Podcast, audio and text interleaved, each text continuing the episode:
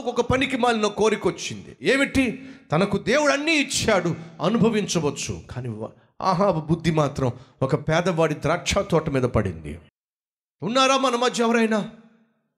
నీకు దేవుడు వస్తువు ఇచ్చాడు వాహనాన్ని ఇచ్చాడు గృహాన్ని ఇచ్చాడు వ్యాపారాన్ని ఇచ్చాడు లాభాన్ని ఇచ్చాడు బ్యాంక్ బ్యాలెన్స్ ఇచ్చాడు భార్యని ఇచ్చాడు బిడ్డల్ని ఇచ్చాడు. అయినా నీ కన్నులు ఒక పేదవాని మీద పడినట్లయితే ఒక పేదదాని మీద పడినట్లయితే పరాయి వాని మీద పడినట్లయితే వాని ఇంటి మీద పడినట్లయితే స్థలం మీద పొలం మీద నీ కన్నులు పడినట్లయితే దాన్ని స్వతంత్రించుకోవాలి అని పన్నాగము పడినట్లయితే ఏం కాబోతుందో తెలుసా? అయితే కొంత వివరంగా చెప్తాను జాగ్రత్తగా వినండి. ఆహాబుకు వచ్చిన ఆశ ఏమిటంటే ద్రాక్ష తోట కావాలి. ఎవరిది ఆ ద్రాక్ష తోట అంటే నాబోతు అనేటటువంటి ఒక ఆత్మీయుడిది. పిలిపించి అడిగాడు నీ ద్రాక్ష తోట నాకు అమ్ము అని చెప్పి అన్నాడు నాబోతు అన్నాడు అది అమ్మడానికి వీల్లేదు. ఎందుకు వీల్లేదు అంటే నాబోతు ఎక్స్ప్లెనేషన్ ఇచ్చాడు. ఎవడో తెలుసా? అది నేను సంపాదించింది కాదు. నా పిత్రార్జితులు. నేను కష్టపడి సంపాదించింది కాదు నా పితరులు కష్టపడి సంపాదించి నాకు ఇచ్చింది సహోదరి సహోదరులు వినండి. ఈరోజు నువ్వు కలిగి ఉన్న రక్షణ ఆనందము. ఈరోజు నువ్వు కలిగి ఉన్న దేవునితో సమాధానము సంతోషము. ఈరోజు నువ్వు కలిగి ఉన్నటువంటి దేవుడు అనుగ్రహించిన క్షమాపణ ఇది నువ్వు సంపాదించింది కాదు. మరి మన పితృడైన ప్రభు అయిన యేసుక్రీస్తు శిలువలో మరణించి నీ కొరకు నా కొరకు ప్రాణాన్ని త్యాగం చేసి నీకు నాకు దానముగా ఇచ్చింది. ఈ రక్షణ ఈ ఆనందము ఈ సంతోషము ఈ పరిశుద్ధత ఈ సమాధానము తుచ్చమైన వాటి కోసం అల్పకాల పాప భోగాల కోసం లొంగిపోతావా? ఒక్కసారి ఆలోచించు. మీ దేహము దేవుని ఆలయము గనుక ఈ దేహమును పవిత్రముగా కాపాడుకోండి. ప్రభు సెలవిచ్చాడు. నాబోతు అంటున్నాడు ప్రాణమైన పోగొట్టుకుంటా. భూమిని మాత్రం పోగొట్టుకోను. ఈ శరీరం ఎక్కడి నుంచి వచ్చిందో చెప్తారా కాస్త? ఎక్కడి నుంచి వచ్చింది? మామిడి చెట్టు నుంచి వచ్చిందా? ఆడి చెట్టు నుంచి వచ్చిందా? సముద్రంలో నుంచి వచ్చిందా? లేక భూమిలో నుంచి వచ్చిందా? చెప్తారా కాస్త? ఇది భూమిలోంచే వచ్చింది. దేవుడు మట్టిని తీసుకొని మట్టికి రూపాన్నిచ్చి నాసిక ఆయన ఊపిరి ఊదగా మనము జీవాత్మగా మార్పు చెందా. ఇది భూమి. ఇది భూమి.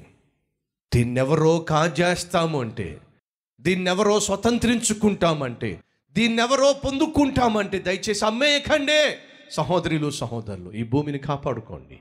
ఈ శరీరాన్ని కాపాడుకోండి. ఈ శరీరములోనే ఈ శరీరములోనే దేవుడు తన నివాస గృహాన్ని ఏర్పరచుకున్నాడు. దానికి ఒక పేరుంది హృదయము. ఆ హృదయములో నిత్యము దేవుడు నివసిస్తూ ఉంటాడు. అది అతి పరిశుద్ధ స్థలము. అతి పరిశుద్ధ స్థలములో దేవుడు నివసిస్తున్నాడు కనుక మీ దేహము దేవుని ఆలయము కనుక దాన్ని అమ్మేయకండి. ఆ పిష్టి పనులకు తాకట్టు పెట్టేయకండి. ఎవడో ఏదో ఇస్తానన్నాడు కాబట్టి నీ కోరికలు తీరతాయి కాబట్టి నీ అవసరాలు తీరిపోతాయి కాబట్టి దాన్ని ఎవరికో అప్పగించకండి. నా బోతును చూడండి. ఖచ్చితంగా తేల్చి పడేశాడు. వచ్చి అడిగింది ఎవరు? అధికారి. ఏ అధికారి? ఉన్నతమైన అధికారి. కాదంటే ఏమవుతుంది? ఏమైనా జరుగుతుంది. నా బోతు నాకేం జరిగినా పర్వాలా? నేను మాత్రము అమ్ముడు పోను.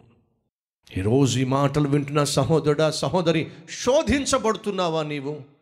నీ పైన ఉన్న అధికారి చేత అతని పైన ఉన్న అధికారి చేత డబ్బు ఉన్నవాడి చేత యజమాని చేత శోధించబడుతున్నావా? నాబోతే నీకొక మాదిరి కావాలి. నాబోతు ఎంతగా శోధించబడిన ఒప్పుకోనే ఒప్పుకోలా. అప్పుడు యజ్బేలు ఒక తీర్మానం తీసుకుంది. ఏమిటా తీర్మానం? నాబోతు ఎంత? వాడి అడ్రస్ ఎంత? వాడిని చంపేస్తే అడిగే దిక్కెవరు?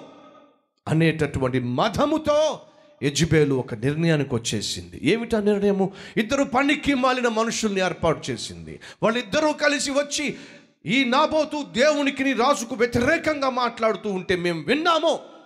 ఆ రోజుల్లో రాజు కానీ దేవునికి కానీ వ్యతిరేకంగా మాట్లాడే వాళ్ళను రాళ్ళు పెట్టి కొట్టి చంపేస్తారు. అదే శిక్ష పడింది నాబోతుకు వాస్తవంగా వ్యతిరేకంగా మాట్లాడలా.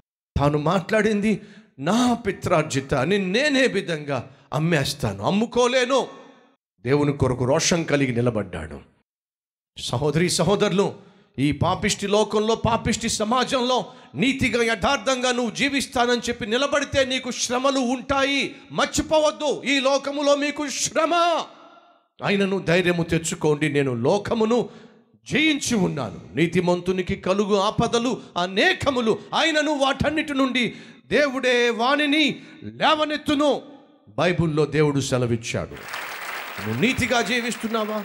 యథార్థంగా జీవిస్తున్నావా? అయితే నువ్వు కష్టాలు గుండా వెళ్తున్నావా? అలా వెళ్తావు అని చెప్పి బైబిల్లో దేవుడు సెలవిచ్చాడు. కానీ వాటన్నిటి నుంచి దేవుడు నిన్ను విడిపించగలడు. ఈ విషయాన్ని మర్చిపోవద్దు. విడిపించకపోయినప్పటికీ నీ నమ్మకత్వాన్ని మాత్రం అమ్ముకోవడానికి వీల్లేదు. నాబోతు అటువంటి వ్యక్తిగా ఉన్నాడు.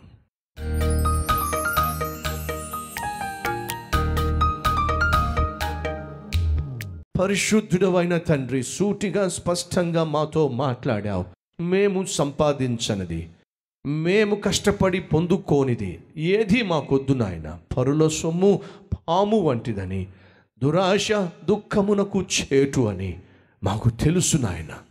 అదే సమయంలో మేము సంపాదించే ప్రతి అక్రమ సంపాదన మీరు చూస్తున్నారు. అది మాకు శాపంగా మారుతుంది. అట్టి జీవితానికి మేము బలి కాక మునిపే ఈరోజే క్షమాపణ కోరుతున్నా మన్నించండి నాయన. ఇక నుంచి నీతిగా యథార్థంగా జీవించటానికి మమ్మును మేము మీకు అప్పగించుకుంటున్నాం. కృప చూపించమని యేసునామం పేరట వేడుకుంటున్నాం తండ్రి. ఆమెన్.